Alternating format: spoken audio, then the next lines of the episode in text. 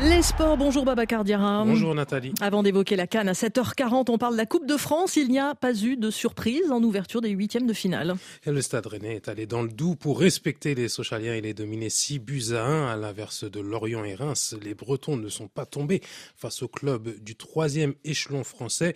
Ils attendent maintenant leur adversaire en quart, peut-être le vainqueur de Paris-Brest, disputé ce soir au Parc des Princes.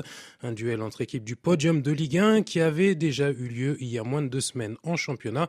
Le match s'était soldé par un nul de partout, d'où la méfiance de Luis Enrique, l'entraîneur du PSG. En principe, l'avantage de jouer contre Brest deux fois en si peu de temps, c'est que nous connaissons clairement les difficultés auxquelles nous allons être confrontés.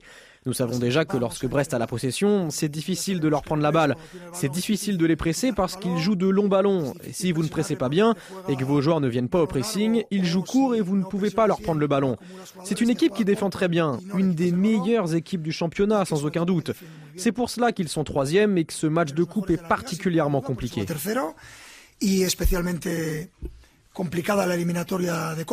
PSG Brest ce soir à 20h10 TU. Parmi les belles affiches du jour en Coupe de France, notez le Lyon-Lille à 17h30. On parlait du PSG il y a un instant. Babacar, son prochain adversaire en Ligue des Champions, n'a pas vraiment brillé hier en Coupe du Roi. La Real Sociedad n'a pas pu faire mieux qu'un 0-0 à Majorque en match aller de sa demi-finale. Tout reste donc à faire pour les Basques.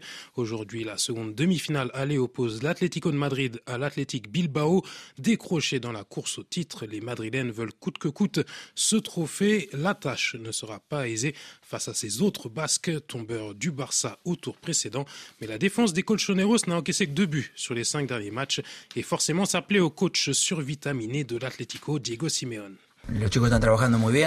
Les garçons travaillent vraiment très bien. Je suis content de voir qu'à chaque fois que nous en avons besoin, peu importe quand, tout le monde répond de la bonne manière, en fonction du plan que nous avons construit. C'est ça ce qui s'appelle être une équipe, tout simplement. Et quand nous nous comportons comme une équipe, alors toutes les situations de jeu s'améliorent. Atlético Madrid, Atlético Bilbao, c'est à 20h30 TU. Ah voilà, eh ben à la même heure que la demi-finale de la Cannes. Je suis pas sûr que beaucoup de nos auditeurs suivront la Coupe du Roi. Merci, Baba Cardiara. Vous revenez à 7h40 pour euh, des infos sur la Coupe d'Afrique des Nations.